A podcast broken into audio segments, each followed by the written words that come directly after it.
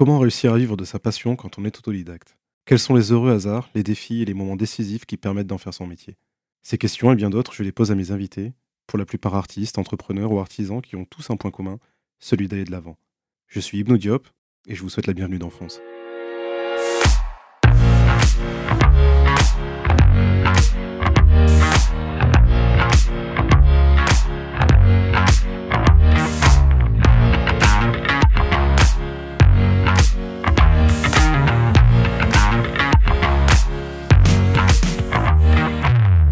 ce premier épisode, j'ai l'honneur d'accueillir mon ami Anne-Laure, que j'ai eu la chance de voir créer son blog à succès Bonjour Darling il y a maintenant plus de 10 ans.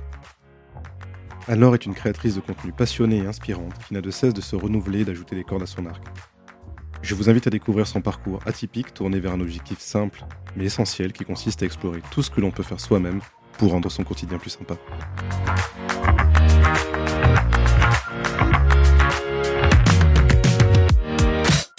Avant de commencer, je voulais te remercier d'avoir accepté euh, d'être la marraine de, ce podcast. Je suis ravi que tu sois ma première invitée parce que s'il y a bien une personne qui fonce, bah, c'est bien toi. Depuis le temps qu'on se connaît, euh, j'ai appris à, te voir évoluer dans différents euh, éléments. Tu es illustratrice, illustratrice pardon, tu es blogueuse, reine du do-it-yourself, Instagrammeuse, YouTubeuse, Pinteresteuse. Et pour couronner le tout, tu es aussi marathonienne. Ton slogan pendant longtemps, ça a été faire au mieux. Et c'est justement ce que nous allons voir aujourd'hui, ce dont nous allons parler en retraçant ton parcours et euh, on va essayer de découvrir ben, justement comment tu as fait euh, au mieux pendant euh, ces, différentes années. Pour commencer, j'aimerais qu'on parle un petit peu de, ton enfance rapidement. Tu as grandi dans le Béarn, sur une terre de tradition, qui est une tradition assez forte, hein, notamment le rugby. Et c'est vrai qu'on n'en a jamais parlé ensemble, mais j'aimerais savoir un petit peu comment tu étais quand tu étais enfant. Est-ce que tu étais déjà créative? Est-ce que tu étais déjà portée sur le dessin, sur cet aspect-là de ton métier ou pas? Alors, euh, par où commencer? Donc, euh, bah, oui, en effet, donc, je suis, euh, béarnaise. J'ai grandi dans le milieu, en plus, du rugby, donc en effet, fort de tradition, tout ça, tout ça. est-ce que j'étais créative, petite? Alors moi, il faut savoir que, quand j'étais petite, en fait, bah, je me sentais très différente. donc dès toute petite, au final, bah, j'ai appris à lire assez tard, donc, vers le CE1, CE2. Euh, pendant longtemps, on a pensé que j'avais peut-être un handicap mental ou euh, au final, bon, je suis dyslexique, donc euh, c'est pas non plus. c'est surmontable. Hein. J'ai très bien vécu ma scolarité en m'adaptant. mais en effet, je pense que j'ai développé une manière de communiquer, etc., qui était un peu la mienne. Et dès petite, j'ai, enfin, ma maman m'a de suite mis au dessin. Je dessinais assez naturellement. Du côté, de ma maman, ma grand-mère, c'est quelque chose qu'elle faisait aussi. Donc au final, j'ai, je prenais des cours de dessin et poterie au musée des beaux-arts de Pau le mercredi après-midi. Et le dessin, ça m'a toujours un peu accompagnée. J'ai toujours aimé, les arts plastiques, tout ce qui était créatif euh, malheureusement, en France, quand on veut continuer un peu dans le milieu artistique, bah, il fallait être en littéraire. Dyslexie, littéraire, euh, c'était pas mon truc. Donc, j'ai fait un bac S en prenant l'option euh, l'option art plastique en secondaire, mais c'était vraiment juste pour dessiner moi de mon côté.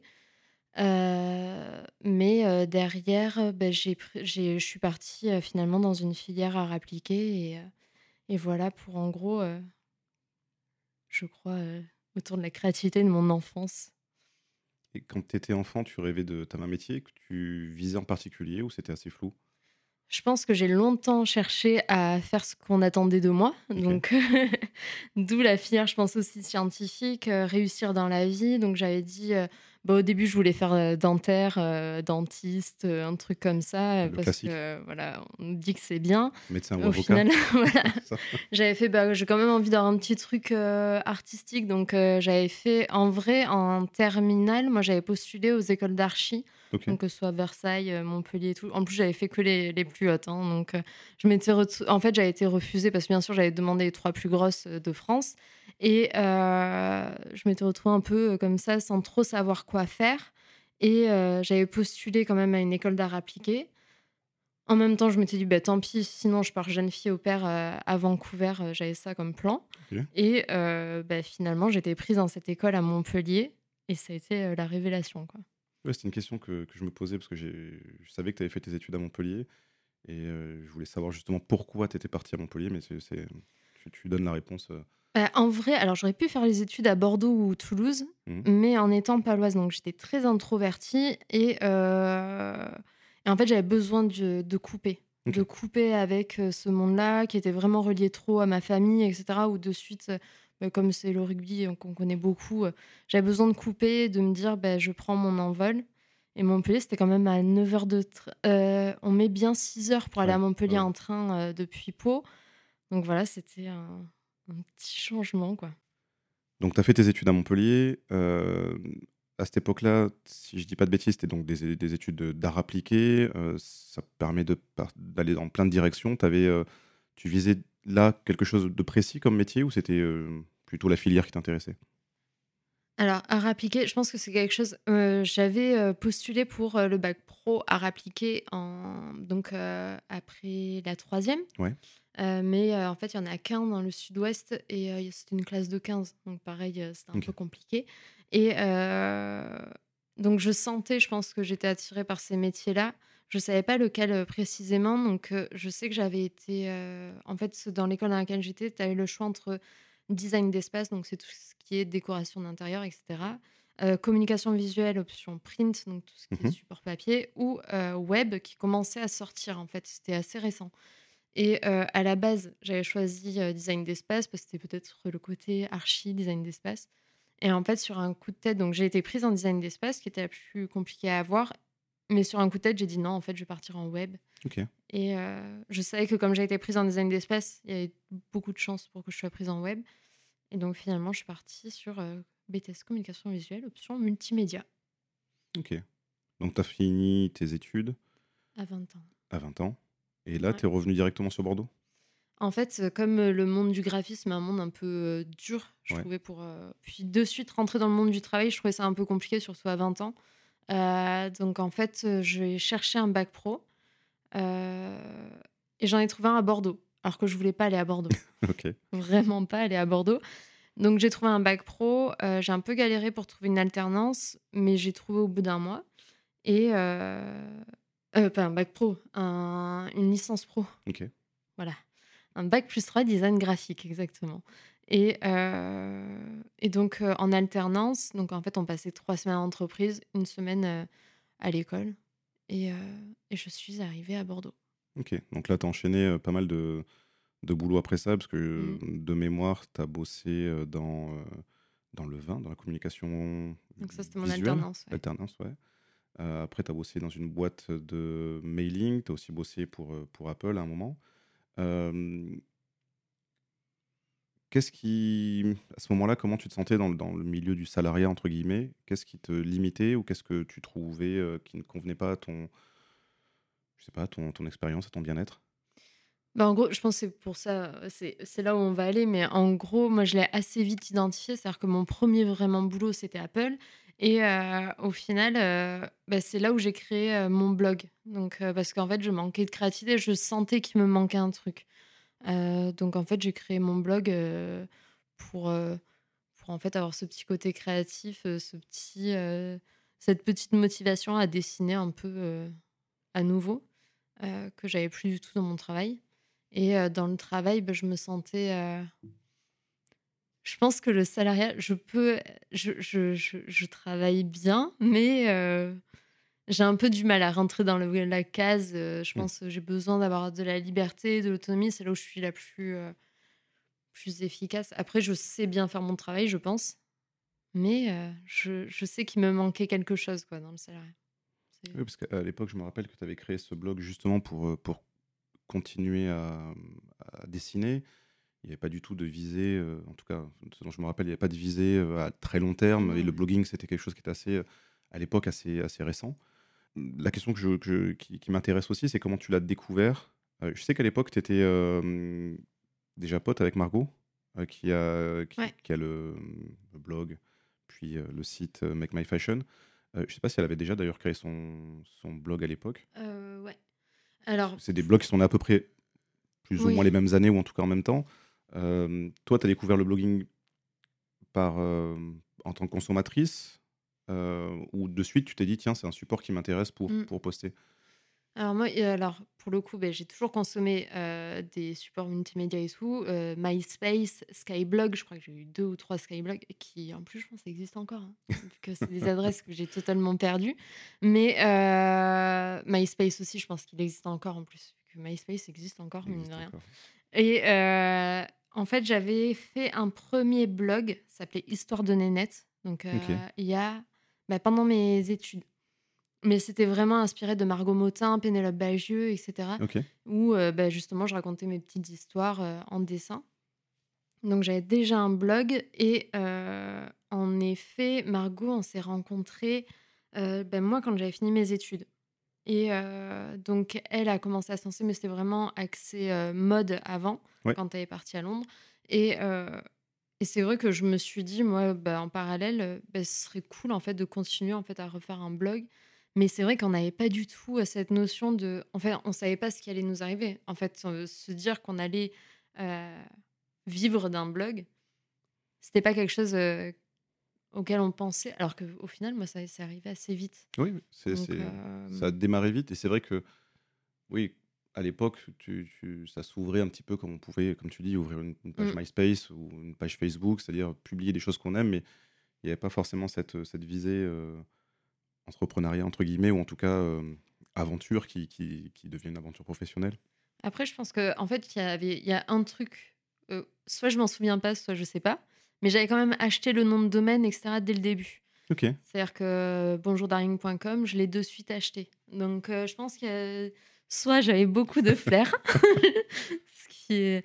soit je sais pas, mais c'est vrai que j'avais de suite. Bah, étais déjà dans quelque chose, effectivement, tu étais déjà dans, dans, le web, donc ça, ça, peut avoir du sens à mmh. cette époque-là, en tout cas, d'être au courant que c'est important d'acheter son nom de domaine euh, pour pouvoir en être propriétaire et pouvoir publier des choses euh, vraiment en ton nom. Et c'est vrai qu'à l'époque, il y avait plein de manières de créer un blog. Donc peut-être que effectivement c'était. Ouais, le point blogspot, c'était pas ou blogueur. Blogspot, je sais plus. tu avais, plein de, avais plein de, de, de, de manières euh, plus ou moins faciles, mais qui étaient, aussi contraignantes. Donc peut-être que c'était mmh. peut-être lié à ça. D'ailleurs, c'est une question qu'on se pose souvent quand on lance un projet. Je me suis beaucoup posé la question pour ce podcast. Euh, c'est le nom euh, de, de, Bonjour Darling. Euh, je crois que c'est un petit lien avec, avec une certaine Amanda Lear, par ricochet. tu m'en parler un petit peu ou pas? Alors, Bonjour Darling, ben, en fait, c'était. Ben, il y a le film Les Indestructibles, donc de Disney, et j'adore le petit personnage d'Edna Mode qui dit Hello Darling, donc qui est doublé par Amanda Lear. En effet, je trouve que c'est incroyable. Et je disais toujours à mes copines Hello Darling en texto, etc. Et euh, bah, justement, Margot, dont, on parlait précédemment, quand je lui ai dit bah, Je pense que je vais m'appeler euh, Hello Darling, elle m'a dit Mets une petite touche euh, française parce que mine de rien, tu parles pas anglais. ce qui n'était pas faux. donc. Donc pour le coup, bah, c'est devenu Bonjour Darling et, c'est cool parce que c'est un nom qui, déjà me correspond, enfin je trouve, ou alors il, il me correspond avec le temps, mais euh, en plus qui, qui cible rien. quoi. Donc euh, je peux être n'importe qui derrière. on, va, on, va, en parler un petit peu tout à l'heure de ces multiples facettes de ton, de ton blog, mais je trouve ça, je trouve ça assez intéressant d'avoir euh, si, vite et si bien trouvé un nom qui soit aussi, aussi pertinent. Et on m'avait dit, en fait, c'est ben, justement, c'est Margot qui m'avait dit, en plus, c'est Google friendly. Mmh. c'est vrai qu'en fait, une fois que, quand on le dit aux gens, ils n'ont pas trop de mal à le retenir. En général, euh, bonjour darling. Même au tout début, c'était, ça faisait penser à e-darling ou je sais plus quoi. Donc de suite, les gens se disaient, mais attends, mais c'est quoi? C'est un truc de rencontre euh? Un blog de rencontre Qu'est-ce que c'est? Non, très bien, très bien trouvé. Euh, les mois ont passé. As, au départ, tu, tu publiais des dessins de tes proches, tes copines, puis après tu es passé euh, à dessiner un petit peu tes, tes recettes. Euh, à quel moment tu as, pensé que ça pourrait... Euh, à quel moment tu t'es rendu compte que ça prenait de l'ampleur ou que ça pouvait devenir une activité à part entière, le, le, blogging? Est-ce qu'il y a eu un, élément déclencheur, quelque chose? Je pense que ça a été à partir du moment où bah déjà j'ai créé assez vite ma, mon auto-entreprise, vu qu'avant ça s'appelait auto-entreprise. Mmh. Et, et pour le coup, c'est à partir du moment où je me suis rendu compte que je pouvais gagner ma vie autant. Euh, en gros, j'avais euh, un, un, salaire qui commençait à être aussi conséquent que mon salaire. Donc euh, là, je me suis dit, bah, en fait, Et c'était pas forcément aussi conséquent, mais c'est, heu, ça commençait à vraiment avancer et en fait, j'avais sorti quand même 2 livres aux éditions Larousse. Je bossais, heu, vraiment régulièrement pour, un grand magasin de loisirs créatifs. Je leur créais tout leur contenu. Quand j'y pense, c'était fou et et là, je me suis dit quand ils m'ont tous dit: «Bah, pour l'année, heu, prochaine, on re-signe avec toi». Là, je me suis dit en fait, heu, bah, déjà, j'avais plus de vie, j'avais un 39 heures semaine. J'avais mon blog, donc qui me prenait au Mmh. moins 15 heures. Il y avait les petites, heu, missions qui me prenaient énormément de temps et en fait, je me suis dit: «Bah, là, il faut faire un choix. Qu'est-ce que tu fais? C'est soit tu continues ton boulot, soit, beh, go, quoi» et en fait, j'avais 26 ans. Je pense que c'est le côté c'est j'ai posé ma démission l'année de mes 26 ans, à mon le jour de mon anniversaire. Je pense que c'est le côté, heu, bah, déjà, j'étais partie à Londres quelques semaines avant et ça m'avait bien motivée et heu, je m'étais dit, heu bah, là, tu es plus proche des 30 que des 20, heu, allez, c'est parti. Dit comme ça, c'est vrai que la la décision semble, assez logique et assez facile. Comment tu l'as vécu toi, ce ce saut dans pas dans l'inconnu, mais dans dans cette aventure? Il y a eu des Mmh, choses qui étaient vraiment très difficiles? Bah, après, en gros, mon quotidien était assez cool. Je pense que c'est par contre, ça a été, le moment où donc, j'ai en fait, il y a tout qui a changé dans ma vie à ce moment-là. C'est-à-dire que j'étais en couple, j'étais en CDI, j'étais Tout était assez stable. En gros, j'étais dans la lignée, qu'on avait tracée pour moi et puis là, donc je décide de démissionner, je quitte mon mec et en fait, ça, c'est un truc auquel j'avais pas forcément pensé parce que, bah, en fait, je pensais pas là, je me suis dit: «Mince, je suis seule, j'ai tout plaqué, qu'est-ce qui se passe?» donc clairement, le premier mois où j'étais à mon compte, j'étais, «Qu'est-ce que j'ai fait, quoi?» et on pense pas, bah, justement au côté être seule aussi où je m'étais dit: «Bah, Ouais. non, je vais être accompagnée», non, là, j'ai fait: «Mais ah!» Je me retrouve face à moi-même dans tout dans toute ma vie, quoi. La réalité aussi. Ouais c'est ça hem, c'est ça qui est aussi intéressant dans dans cette approche et que que je cherche à un peu décortiquer, c'est tu as senti une sorte d'appel monter, c'est-à-dire que, heu, effectivement ton activité montait de plus en plus, heu, grossissait de plus en plus. Hem, ça devenait incompatible avec, une partie de ta vie qui était le salariat ou en tout cas la vie d'entreprise classique et à un moment, bah, il a fallu faire ce choix-là, en tout cas y réfléchir. Tu avais soit la possibilité de réduire le côté créatif ou l'aventure qui s'offrait, soit, au contraire sauter dedans. Tu as fait le choix de de sauter dedans, et là, tu te confrontes à la réalité. mmh, Tu as certaines difficultés qui peuvent, heu, survenir auxquelles tu avais pas pensé. Je pense à tout le côté, heu, peut-être moins fun, heu, tout tout ce qui va être, administratif, tout ce qui va être, justement courir après, courir ou pas d'ailleurs, après des contrats. Ça, tu as réussi à le à le gérer, une fois que cette année qui était devant toi, mmh. de contrat, s'est terminée. Est-ce qu'il y a eu des moments où tu t'es dit, enfin où tu t'es posé la question si savoir si tu avais fait le bon choix? Je sais pas si ma phrase était, Je pense qu'on le fait tout le temps. La on se la pose, heu, très, très, très souvent, heu, la question. Bah, bon, je pense qu'on en parlera un peu plus tard, mais enfin, j'ai refait un petit saut dans le salariat quand même, Ouais, entre-temps, ouais. quand je me suis vraiment posé la question. Donc je pense que la question, on se la pose, très, très, très souvent. Moi, après, je pense que je suis une personne qui se remet beaucoup en question, mais parfois trop. Donc Mmh. j'apprends à doser, cette remise en question, mais je pense qu'elle est quand même importante pour, heu, réussir dans le L'entrepreneuriat.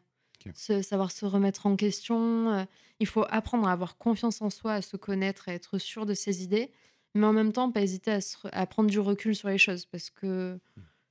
je trouve que c'est, c'est quand même important et où est-ce que je voulais en venir? Heu, comment ça s'est passé donc cette année après? Mmh. Heu, c'est,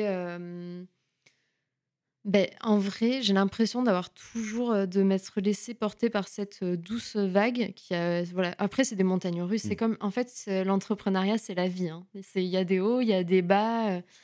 Je peux aussi faire le parallèle avec un marathon justement, c'est vraiment, ben, on se prépare, on fait met plein de choses en place et puis des fois, ça se passe pas comme prévu.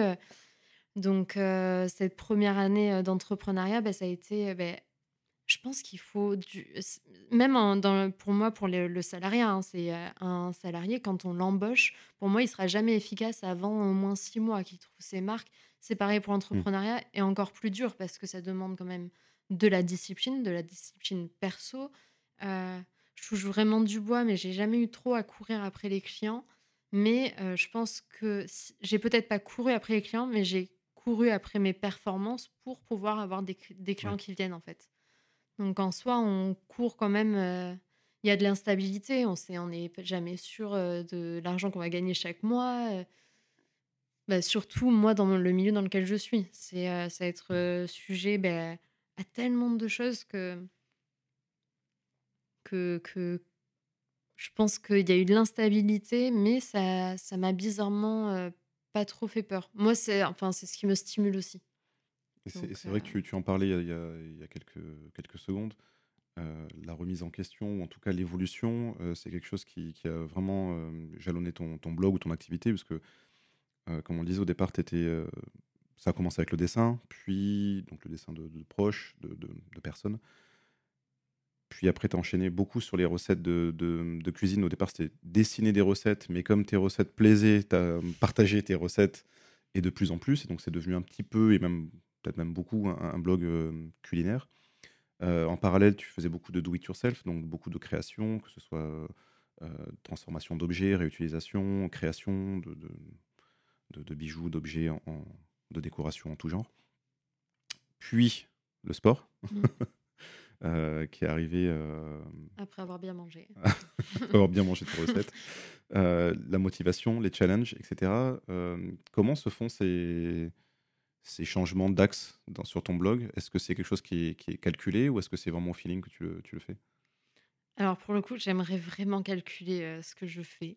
Franchement, mais même encore aujourd'hui, hein, ce que je disais, c'est euh, je, je fonctionne vraiment, je pense, au feeling, même dans ma vie. Mhm. Et euh, je pense que le fil rouge de mon blog, c'est euh, et de, de, de mes réseaux sociaux, enfin de, de Bonjour Darling, on va dire d'une manière générale, c'est je partage ce qui me passionne. C'est clairement.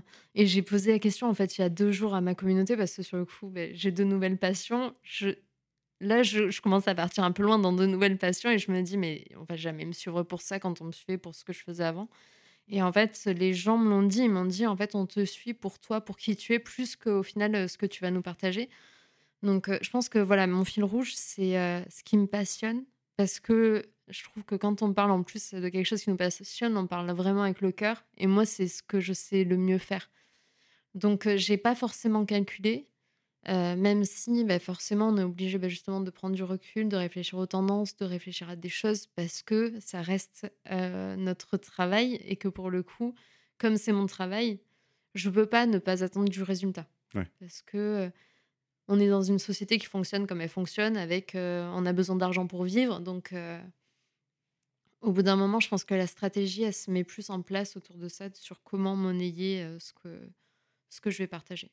Ok, donc passion, mais quand même avec euh, bah, une visée derrière de, de savoir comment, euh, comment en parler, parce que Mm. sinon ça reste juste une, une passion perso. Il y a des choses dont tu dont tu parles pas forcément, des choses qui, qui t'intéressent, des passions que tu as par exemple, mais que tu ne vas pas publier ou tu vas pas que tu ne dé- développes pas sur ton blog, justement parce qu'il n'y a pas cette, ce, ce côté euh, évident, dans, pas dans la monétisation, mais dans le côté euh, est-ce que ça va vraiment intéresser, est-ce que ça va, est-ce que je peux en faire quelque Mm. chose, ou tu t'interdis rien? Euh, je pense que pendant un temps, pendant longtemps, j'ai suivi les tendances et je, bah, je pense que ça a été en plus un déclic avec le marathon de Paris en fait. Mhm. Ça a été euh, donc pour le coup, j'avais l'impression de partir. Enfin, je, je part- j'adore la course à pied, hein. c'est vraiment une passion. Mais je pense que c'était aussi euh, quelque chose que je faisais pour euh, les autres. C'est aussi le problème des réseaux sociaux. Enfin, pour le coup, moi j'ai grandi. Maintenant, on peut- je peux vraiment dire que j'ai évolué avec les réseaux sociaux. Euh, vu que j'ai été influenceuse, de, ça fait 10 ans, quoi. Ouais. Mon Instagram a 11 ans. Donc c'est fou. Mais pour le coup, en fait, je me suis rendu compte que je vivais ma passion, mais pas que pour moi, je la vivais aussi pour les autres. Ouais. Et en fait, euh, c'est sur la ligne d'arrivée. euh, j'en ai, ça a été dur ce marathon. Et j'ai mis 5h03. Et en fait, sur la ligne d'arrivée, il y a une personne qui m'a dit Mais tu vas pas partager ton temps Euh, C'est vraiment en physique. hein. C'est-à-dire que je passe la ligne d'arrivée, on me donne la médaille. Elle me dit t'as mis combien de temps? 5h03. Mais tu vas pas mettre ton temps sur Instagram Je fais Bah si. Enfin, j'étais. Enfin, tu lui ai même rien dit, mais c'est le premier truc que j'ai fait. J'ai fait Mais en fait. euh, En fait, je m'en fiche du jugement des autres. Et je pense qu'il y a un truc qui a, qui a opéré à ce moment-là. J'ai mis bien un an à me remettre de ce. Enfin, pas me remettre de ça, mais juste à digérer l'information Et derrière, bah, courir un autre marathon qui était marathon New York et là me dire, mais j'ai même pas fait, j'ai kiffé ma course. Et là, je pense que j'ai commencé à vraiment euh, vivre les choses pour moi, quoi. Donc depuis, je pense que je réfléchis moins. Je vais réfléchir à comment transmettre mes passions pour les rendre accessibles ou pour pouvoir euh, donner quelque chose quand même aux gens. Mais euh, je vais pas chercher à instrumentaliser ma vie, quoi. Ok. Ça, c'est important, oui, parce que c'est vrai que c'est un des travers que, que tu, dont tu as pu parler euh, sur d'autres plateformes, sur dans d'autres interviews. C'est justement le côté paraître, le côté euh, vouloir toujours paraître plus beau que l'on est, entre guillemets, enfin, que le monde est toujours euh, magnifique, qu'on vit des journées incroyables, qu'il fait beau tous les jours, que, que la vie, c'est des vacances perpétuelles, qui peut être justement le côté négatif de l'utilisation des réseaux ou même de, du côté, entre guillemets, d'influenceuse, même si c'est pas un mot que, que je trouve très pertinent pour toi, ou en tout cas pas de la façon dont, on le voit. Euh, ça, c'est quelque chose qui t'a beaucoup marqué.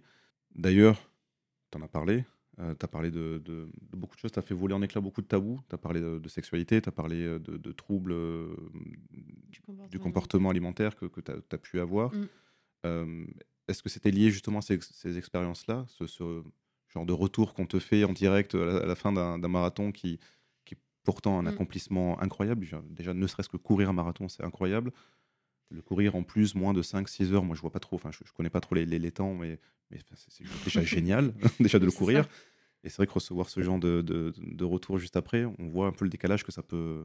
En fait, je pense qu'il y a les réseaux sociaux. Après, on met beaucoup de choses sur le dos des réseaux sociaux, mais je pense que c'est la société en général hein, qui. Euh, moi, j'ai mis le doigt sur des mots, euh, je pense, plus de la société. Les troubles du comportement alimentaire, mine de rien, chez moi, ils ont commencé avant que je sois sur les réseaux sociaux. Même si, euh, derrière, je pense que ça a été exacerbé par le fait que, en fait, euh, ben, on associe le j'aime des gens à notre bonheur, en fait. Pour le mmh. coup, notre bonheur, plutôt, dépend du j'aime des gens. Donc, c'est compliqué. Franchement, quand on est sur les réseaux sociaux, c'est vraiment un travail à faire sur soi pour réussir à s'en détacher, si on y arrive à se détacher euh, bah, de la vie des gens à tout prix, à chercher à avoir du like, à chercher à avoir des abonnés. C'est quelque chose, enfin, moi perso, que j'essaye euh, de faire parce que euh, c'est pas ma c'est pas ma stratégie et surtout je sais que chez moi ça n'a pas un effet positif c'est moi le chiffre le chiffre chez moi c'est un problème je pense que ce sera un truc on verra je verrai avec une psy à un, moment donné où je m'en occuperai moi-même mais mais euh, je pense que le chiffre, voilà, on, relie tout au chiffre, le poids, les likes, euh, les, on quantifie mmh. tout, en fait, l'argent, tout. Et c'est quelque chose moi, auquel, euh, bah, depuis, je pense, 4-5 ans, j'essayais vraiment de m'en détacher, de prendre du recul sur plein de choses. par contre, il y avait un point, c'est... Ah oui, par rapport à montrer que la vie jolie et tout sur les réseaux sociaux. Alors, moi, j'essaye d'être assez transparente, mais euh, par contre, j'essaye aussi de vraiment garder ma vie privée. Euh, il y a un truc, de plus en plus, on me demande de montrer vraiment du vrai, etc. Par contre, moi, j'ai, en fait, par contre, il y a vraiment une barrière. Il y a Bonjour Darling et il y a Anne-Laure. Je dis pas que je suis dissociée, mais par contre, je garde de la vie privée et je montrerai pas toute ma vie, euh, en effet. Parce que c'est vrai qu'on, là, on m'avait fait un retour. moi, j'apprends, en fait, j'adore transmettre, briser les tabous, etc. Et qu'on parle de choses qui peuvent paraître intimes, mais par contre, j'ai vraiment une barrière où euh, j'en parle une fois que moi je les ai digérés, bah, par exemple les mmh. troubles du comportement alimentaire. J'ai pris le temps de vraiment faire le point avant d'en parler et euh, de retranscrire déjà juste mon expérience. Je ne parle pas pour les autres parce que qui je suis pour dire euh, si moi j'ai réussi, tu peux y arriver. voilà. mais par contre, je pense que c'est par contre, il faut voilà, apprendre à suivre les gens qui on peut on pense avoir confiance. Enfin voilà, les réseaux sociaux, je pense c'est vraiment chacun qui doit apprendre à les utiliser pour que ça leur fasse du bien. Et euh, mais c'est normal aussi de pas tout montrer. c'est vrai que c'est une dérive de ces derniers mois, années. Plus ça va, plus on est dans le dans le montrer, dans le vlogging à, outrance. Enfin, outrance. Mmh. Après, c'est ça, c'est que mon point de vue, mais c'est quelque chose qui est qui parfois qui peut être déstabilisant pour des personnes qui n'y sont pas habituées. Euh, c'est vrai que les plus jeunes, pour eux, ça leur paraît peut-être normal. Je pense que chacun a son rapport aux réseaux sociaux. Hmm. Il faut juste vraiment apprendre à se connaître et savoir euh, mettre ses limites. Même si c'est comme l'entrepreneuriat, c'est comme apprendre à se connaître dans le travail, comment je vais travailler. Euh, est-ce que je vais. Voilà. apprendre à se connaître. Je pense que c'est vraiment une des clés de, de tout, hein, de toute façon. Même si ça prend du temps. Il faut être patient. Mais justement, comment tu fais, toi, pour concilier la vie privée et le travail? Est-ce que tu arrives vraiment à faire le. Je sais pas comment dire, le, un clivage, être sûr que ta vie n'est pas entièrement tournée que sur ton activité? Tu arrives à couper? Je pense que des fois, c'est compliqué. Euh, mais, euh, mais perso avec le temps, mais c'est vraiment par contre ma vision de voir euh, mon activité parce que je sais que bah, pour le coup j'ai pas mal de copines dans le l'influence, la création de contenu et tout. On a toutes des visions vraiment vraiment différentes. Moi, je sais que c'est super important que, par exemple, bah, le samedi, les trois quarts du temps, on ne voit pas faire de story parce que c'est mon petit moment où, où je me pose pas la question est-ce que ça, je vais pas le mettre en story? Est-ce que ça, je vais pas faire une photo? Est-ce que. Voilà, c'est un moment, moi, dont j'ai besoin. Je sais que, bon, avant la période qu'on vient de vivre, je partais toujours trois semaines où je prenais pas forcément de carte SIM, je partais très loin et, euh, et on déconnectait à un un max. Et si j'avais envie de repartager les choses derrière, je le faisais. Mais moi, j'ai besoin de ces sas. Mais au quotidien, c'est vrai que c'est compliqué. Faut apprendre à, ben justement à se connaître, à savoir ce dont on a besoin. La perso, j'ai pris des bureaux depuis janvier. Ça me fait beaucoup de bien parce que travailler de chez soi, ça peut. Moi, ça me correspondait plus. J'avais besoin d'avoir des moments où je crée mon contenu à des moments des moments où je suis derrière l'ordinateur, mais par contre, quand je rentre chez moi, c'est euh, important que je sois euh, chez moi et pas. Parce sinon, en fait, j'ai tendance à être capable de travailler tout le temps. Ok. Tout le temps. Donc voilà, c'est l'organisation et c'est apprendre à se connaître ce, qu'on a envie. Enfin, après, l'entrepreneuriat, c'est cool, quoi.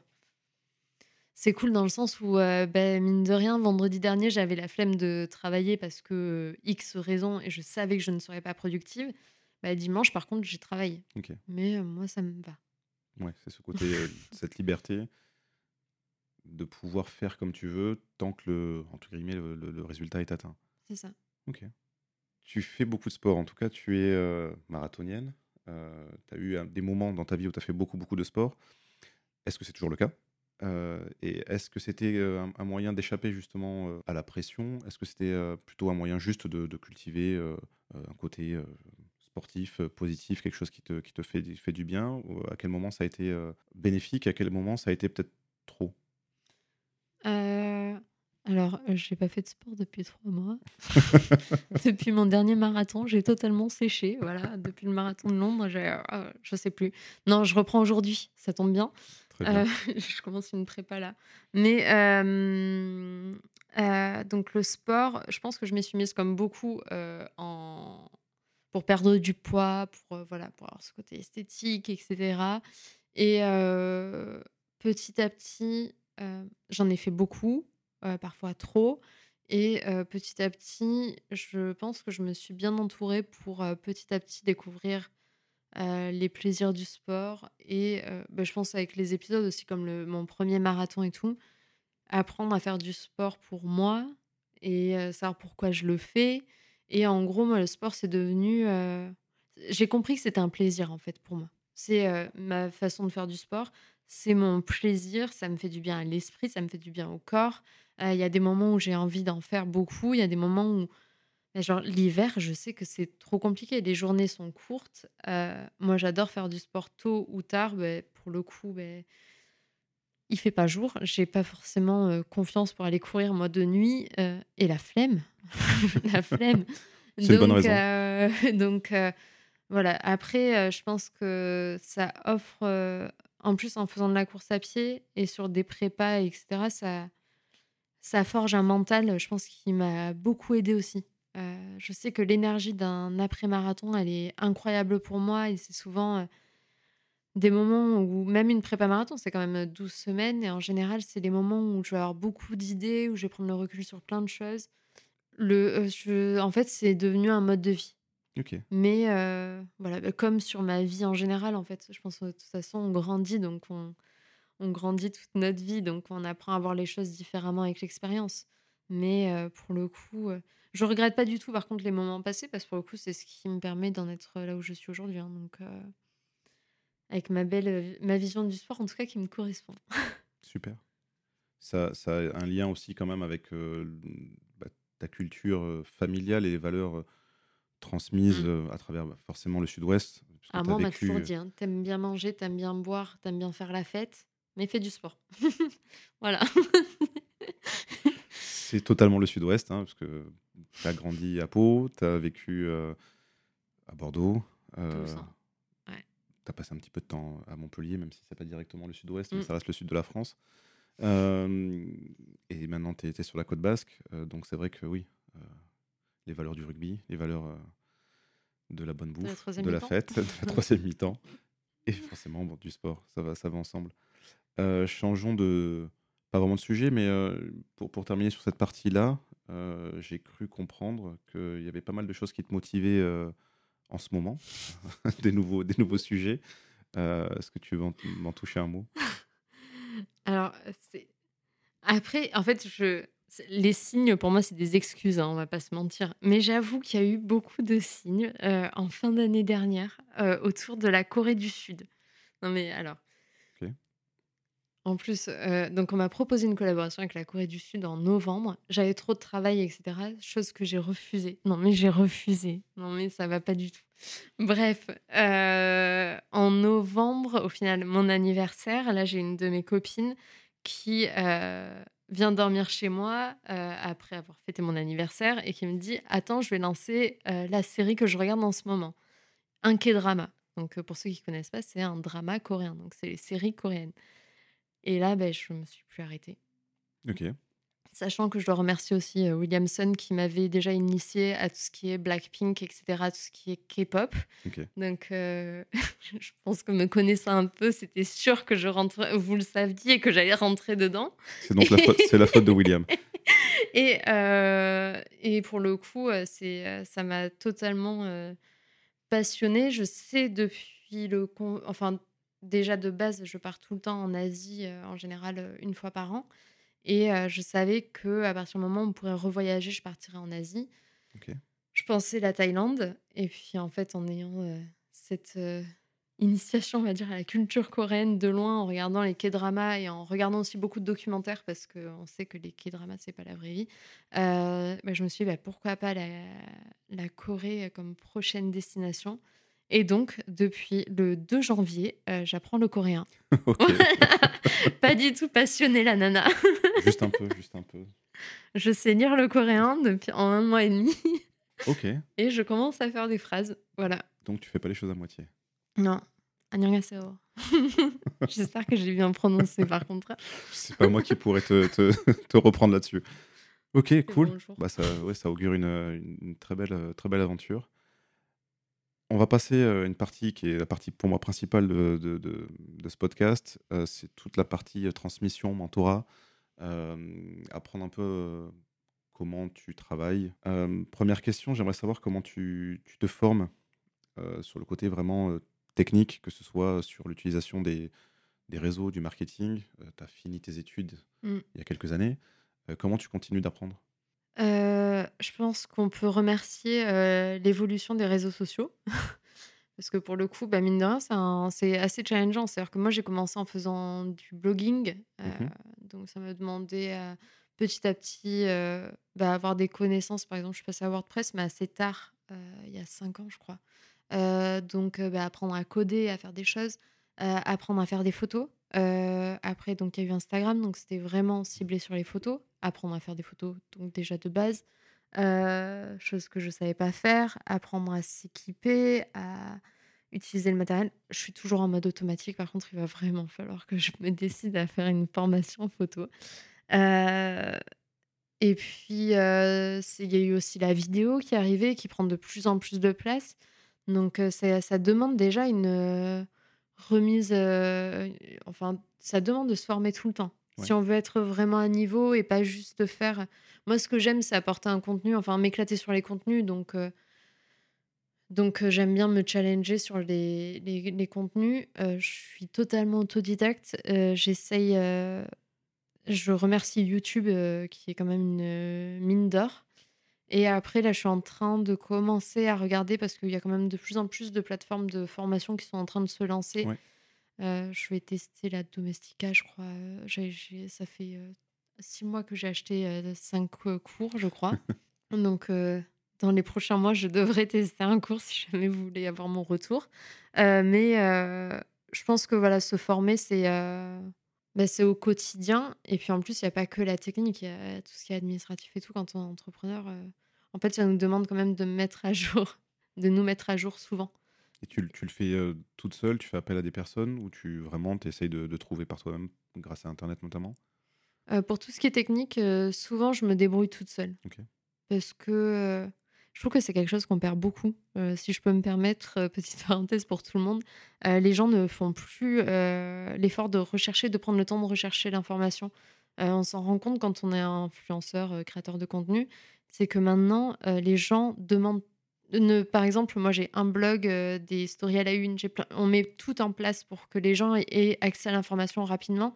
Mais même ça, c'est pas assez rapide. C'est-à-dire que de suite, on va toujours nous solliciter, solliciter. Et des fois, je dois faire le Google pour, euh, les gens, pour des gens. Euh, donc, en fait, moi, par contre, je suis assez curieuse, je pense, de base. Donc, quand je veux une information, quand je veux apprendre à faire bah, une petite animation, par exemple, bah, je vais chercher les informations pour réussir à le faire. Euh, je fais souvent du système D pour arriver à mes fins. Mais j'aime bien, en fait, ce côté, j'ai réussi à le faire par moi-même. quoi. Et c'est comme ça que tu apprends aussi le mieux en expérimentant. Et en euh, faisant des bêtises aussi. Notamment dans l'administratif. Hein, non. C'était une, des questions que, que j'allais te poser, mais tu viens en partie d'y répondre. Euh, savoir quelles sont les compétences ou les valeurs qui t'ont aidé à, à réussir euh, justement ton, ton, blog et ton activité. Tu parlais de la curiosité. Mmh. Est-ce qu'il y a d'autres choses qui, qui rentrent en compte? La créativité, je pense forcément. Voilà. je pense que j'ai mis beaucoup de temps. Je pense que ça fait juste un an hein, que vraiment je prends confiance sur ce point-là et je me dis que c'est vraiment l'axe qu'il faut que je développe parce que bah, c'est celui qui m'éclate le plus et, et, et, que j'ai au final. Enfin, se rendre compte qu'on a un talent, c'est c'est pas voilà, c'est cool j'avais envie de savoir comment, justement, dans ce côté créatif, comment tu, tu fais pour te sortir des, des blocages qu'on peut avoir, syndrome de la, de la feuille blanche. Est-ce que tu te tournes vers quelqu'un? Est-ce que tu, toi, tu as des astuces? Est-ce que tu, tu parlais du côté après-marathon, par exemple, qui t'apporte beaucoup mmh. de sérénité ou de créativité Est-ce que tu as des astuces à partager par rapport à ça? Alors moi, il y a un petit truc, si je me rends compte que par exemple, quand je fais des collaborations avec les marques, ça me rend super créative. Je... Alors des fois, il y en a qui trouvent ça dommage que je fasse par exemple que mes posts les plus créatifs autour. Mais en fait, je pense que comme ça me met un petit challenge, et mmh. ben en fait, ça me stimule vachement d'avoir des idées. Puis on va pas se mentir, quand il y a du budget aussi, ben, pour le coup, ça veut dire que je peux passer du temps dessus. Mais après, moi, je m'inspire beaucoup de mon quotidien donc les trois quarts du temps, c'est quand j'ai envie de quelque chose ou quand j'ai une idée, j'hésite pas à aller sur cette idée et surtout à la laisser vivre. Parce que au final, quand on a une idée, derrière, au final, je pense que 24 heures après, elle aura des fois totalement évolué vers autre chose. mais c'est se faire confiance, je pense aussi. Et moi, c'est le quotidien en fait qui m'inspire vraiment. Donc il y a une partie contrainte qui euh, te force à trouver des, astuces, ou en tout cas à trouver euh, euh, une idée directrice. Et après, derrière, c'est un petit peu se, laisser cette idée mûrir et faire confiance justement à ta, première intuition qui a été cette idée. Oui, je pense se faire, apprendre à se faire confiance. Et moi, je sais que je demanderai toujours l'avis à mes proches. quoi. C'est-à-dire que mes parents reçoivent tous mes contenus avant que je les publie. Ok. quasiment tous, quasiment. Hein. Pas, pas, les petits, euh, pas les petites photos ou les trucs comme ça, mais dès que je fais un contenu un peu euh, où je me dis bah, j'ai mis euh, un peu plus de temps ou un peu plus de créa, je leur envoie pour avoir un petit retour. donc ça, c'est le petit manque de confiance. Mais... Ouais, tes, proches, c'était ma question suivante, c'est vers qui tu te tournes quand, quand tu te sens coincé, tes proches, tes parents? Très bien. Après, ma communauté aussi. Hein. Je, je, je, pose souvent des questions. Mais euh, là, avec le temps, euh, je me rends compte que j'ai envie de des fois moins le faire parce que, euh, bah, il faut que je me fasse aussi confiance. Donc là, je suis en train d'apprendre ça, je pense. Parce que par exemple, pour justement le sujet autour de, la Corée, j'ai un peu demandé l'avis aux gens, même si en fait, je me suis rendu compte que je posais pas du tout la question, vu que derrière, je disais après, je vous ai toujours repartagé ce qui me passionne, donc je pense que je vais le faire. OK. j'ai fait, je vous pose la question, mais en vrai, je m'en fiche. non, après, c'est important. C'est quand même important parce que bah, justement, on parlait de cette notion de euh, on est dans une société qui fonctionne comme elle fonctionne. Euh, donc j'ai besoin, c'est mon travail. Donc au bout d'un moment, j'ai besoin de justifier euh, certains résultats. Donc je peux pas. et les résultats dépendent de ma communauté. Donc. Oui, mais ça, rejoint un petit peu ce qu'on disait tout à l'heure. C'est enfin ce que tu disais tout à l'heure. C'est tu as tes passions. Tu poses la question quand même à, ta communauté pour savoir mmh. si ça les intéresse mais ça n'en reste pas moins ta passion. Donc, au final, que ça les intéresse ou pas, tu le feras quand même. La différence, c'est que tu le partageras si ça les intéresse. Mmh. Ok. Après, je partagerai quand même. même, même si ça les intéresse pas. non, mais par exemple, tu vois, bah, pour la Corée, euh, au final, euh, je... c'est surtout. Euh, là, je l'ai tourné sur apprendre une nouvelle langue, en fait. Et au final, il y en a plein qui se sont mis. Ben, j'ai des abonnés pour le coup qui m'ont envoyé, qui sont en train d'apprendre le portugais ou des langues euh, auxquelles ben, voilà, c'est sur leur to-do depuis longtemps. C'est vrai qu'on se dit, ben, une fois adulte, on n'a pas plus forcément envie d'apprendre des choses. Ce qui est trop dommage parce qu'en plus, moi, je me rends compte que là, c'est en train de justement, euh, quand on parle de comment se stimuler, mmh. là, moi, apprendre le coréen, mais je me rends compte que ça me. C'est gratifiant. Et aussi ça, en fait, qui est stimulant, c'est de réussir à atteindre des choses. Je pense que le sport aussi, tu vois, quand tu atteins ton objectif, ça te stimule à te fixer d'autres objectifs, tu vois. Donc, euh, je pense que tout dans la vie euh, voilà, t'accompagne pour t'épanouir. Ce qui rejoint un petit peu tous tes, tous les centres d'intérêt, ou en tout cas toutes les catégories différentes qu'il y a sur, euh, sur, sur Bonjour Darling, c'est aussi le, processus. Souvent, c'est un processus créatif, euh, mais il y, a à la fois le processus créatif, le processus d'apprentissage, euh, et aussi tout simplement le fait d'apprendre de, sur soi. On, le voit, et c'est quand même quelque chose qui, qui, est assez marqué sur tes différents, différents réseaux. Moi, en gros, ce que je dis, c'est que Bonjour Darling, c'est c'est en gros, c'est toutes les choses qu'on peut euh, faire soi-même pour rendre son quotidien plus sympa, quoi. C'est beau. C'est vrai. Dans, dans, dans, ce domaine de, de créateur de contenu, euh, est-ce qu'il y a une personne qui, euh, à travers les années ou même récemment, qui, que tu admires ou que, qui, qui t'impressionne dans sa, dans sa manière d'opérer, dans sa manière de faire? C'est toujours super dur je, dirais, moi, la personne qui m'inspire le plus, c'est Beyoncé, c'est sûr. Après, dans le, le, monde des créateurs de contenu, je pense qu'il y a euh, euh, Lisa Gachet qui reste, euh, en plus, bah, pour le coup, qui avait sorti son blog Make My Limonade. en même, je crois que c'est la même année que, que le mien. On n'a pas du tout le même parcours pour le coup. Mais voilà, je suis. franchement, je trouve ça très inspirant. c'est le genre de femme que je trouve extrêmement inspirante voilà, dans leurs projets pro, etc. Après, justement, avec le temps, j'ai appris à beaucoup m'inspirer. Il y a comme il y a Laurie Tillman aussi que je trouve très inspirante dans toutes les facettes de sa vie, etc. Euh, Justine Hutto euh, que je connais et que j'adore et qui pareil m'inspire beaucoup. Mais par contre, j'ai appris à me détacher de ça m'inspire. Franchement, je trouve ça très inspirant, stimulant. Dans le sport, il y a ma team de DRG et tout qui euh, qui m'inspire aussi beaucoup. Voilà, je suis inspirée par beaucoup de femmes. Mais par contre, euh, j'arrête de me comparer à elles. C'est le seul truc. C'est à se dire, euh, c'est super cool ce qu'elles font. J'ai pas forcément envie de faire euh, la même chose. Pendant longtemps, sur l'entrepreneuriat, ben, en fait, par exemple, ben, j'étais en auto-entreprise, j'ai créé une société, j'ai voulu faire les choses voilà, très grand, etc. Et ben, dernièrement, j'ai pris le temps de faire marche arrière pour me rendre compte que ben, j'avais pas forcément envie de partir si loin, si haut.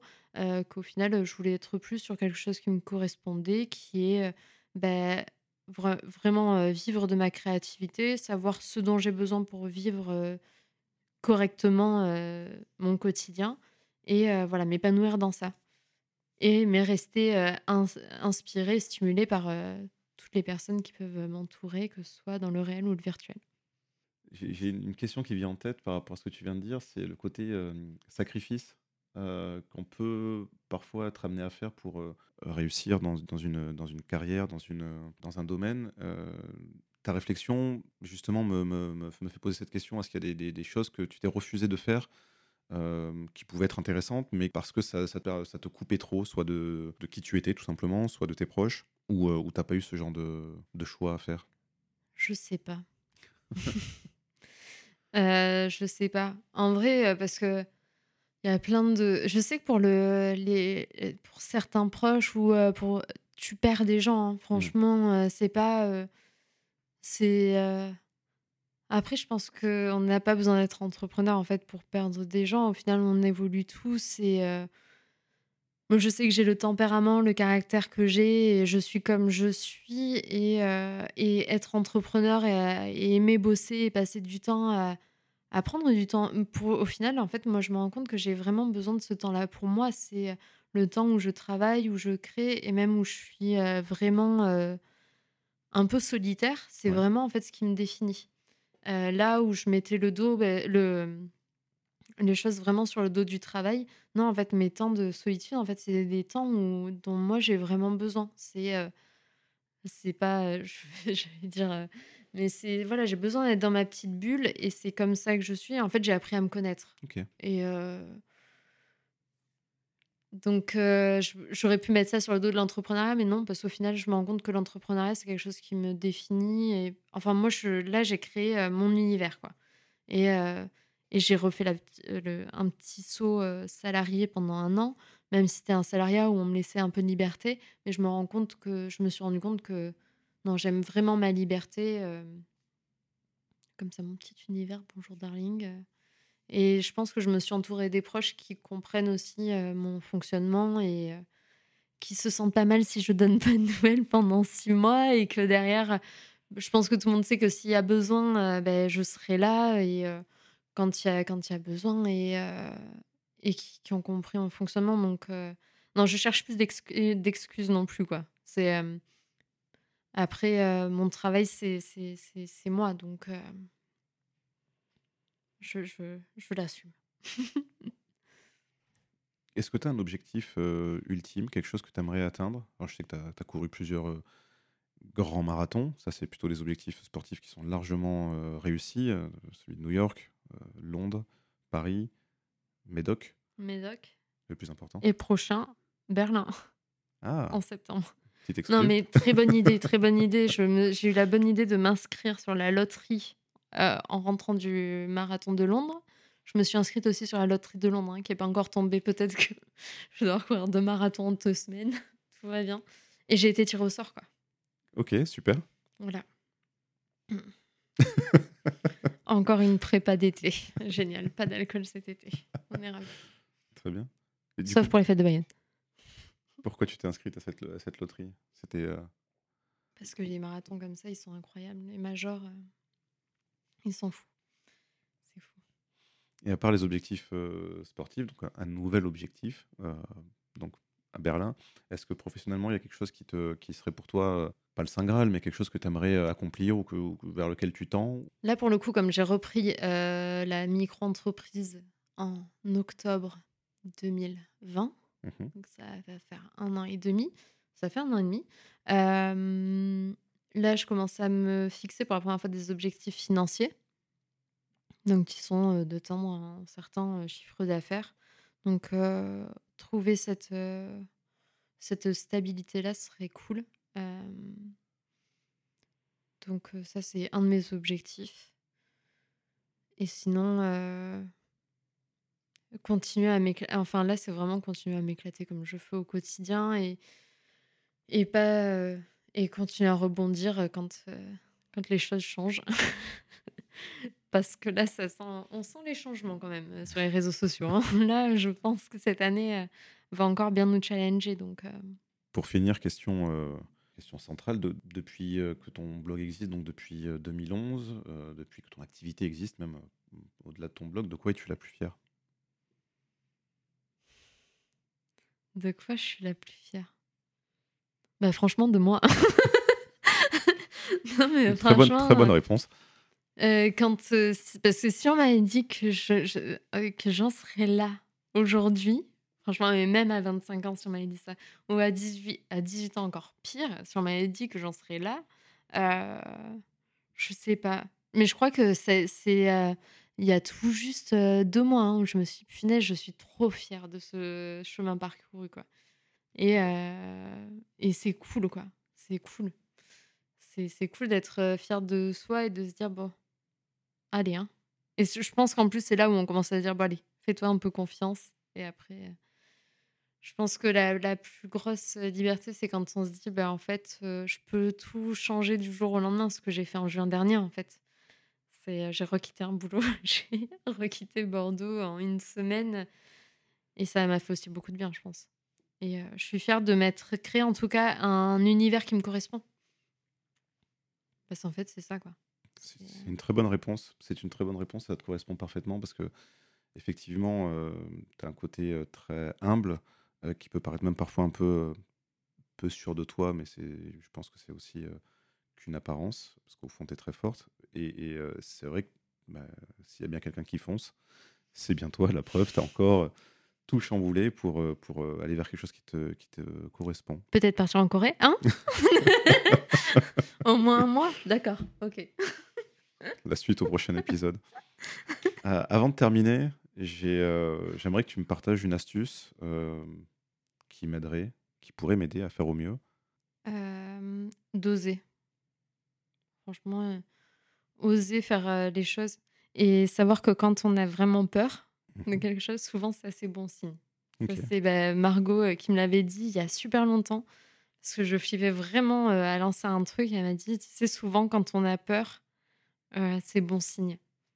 Et moi, je vois, il y a eu un DRL là, que j'ai lancé. voilà, et j'avais trop peur. J'étais comme quand t'envoies un texto, tu sais, quand t'es en date ou un truc comme ça, tu ah, finesse, tu le passes sur le télé. Tu me jettes après ton téléphone, limite, tu le mets en mode avion, tu fais Ah, finesse, je l'ai fait. Et en fait, en général, bah, c'est bon signe. C'est que tu as vraiment fait un truc, que tu es en train de faire quelque chose qui te tient vraiment à cœur. Quoi. Et souvent, c'est que pour moi, c'est euh, voilà, oser faire les choses avec le cœur. Et si on a un peu peur, c'est bon signe. Merci beaucoup. Est-ce que tu peux me dire où est-ce qu'on peut te retrouver? Alors, sur Instagram, on oublie Facebook, Instagram, le Bonjour Darling, euh, blog Bonjour Darling, Pinterest Bonjour Darling, et attention, depuis deux jours sur TikTok, mais c'est bonsoir darling. Petite nuance. C'est pour ma face cachée en fait. Non, je sais pas. Merci beaucoup pour ta franchise. Merci pour cette heure passée ensemble. Merci à toi et longue vie à ce nouveau podcast. Si ce moment partagé avec Anne-Laure vous a plu, n'hésitez pas à commenter, partager et noter cet épisode 5 étoiles sur votre application de podcast favori. Vous retrouverez toutes les références de cet épisode et plus encore sur le site fonce.fm. A la semaine prochaine pour une nouvelle discussion passionnante, cette fois avec l'un des meilleurs ambassadeurs du Pays Basque.